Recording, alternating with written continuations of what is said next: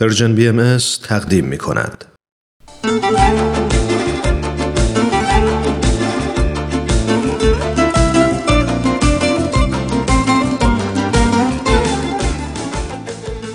می‌دونین فضیلتی که خداوند بیشتر از همه دوست داره چیه؟ حضرت بهاءالله مؤسس آیین بهایی میفرمایند احب الاشیاء عندی الانصاف حضرت بهاءالله نه تنها انصاف رو محبوب ترین چیزها می‌دونند بلکه میفرمایند آنچه این مظلوم از کل طلب می نماید عدل و انصاف است. چرا؟ میفرمایند اول انسانیت انصاف است و جمیع امور منوط به آن. یعنی شرط انسانیت انصافه. خیلی جای فکر داره. لازمه که هر وقت می‌خوایم همه چیزها رو به نفع خودمون تعبیر و تفسیر و تموم کنیم این جمله رو به یاد بیاریم. بله همونطور که حضرت بهاءالله میفرمایند اعتصاف شعن انسان نبوده و نیست. در کل احوال باید به انصاف ناظر باشد.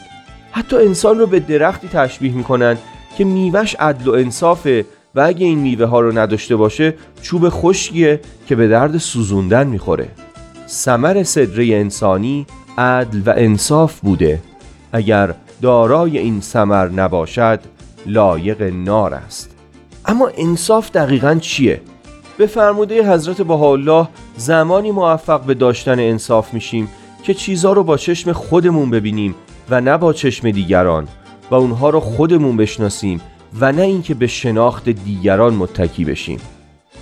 تا حالا دقت کردیم که هر کدوم از فضائل به یکی از اجزای بدن انسان برمیگردند مثلا امانت به دست صداقت به زبون پاکی به قلب تنظیح و تقدیس به کل هیکل انسان و حالا انصاف به چشم.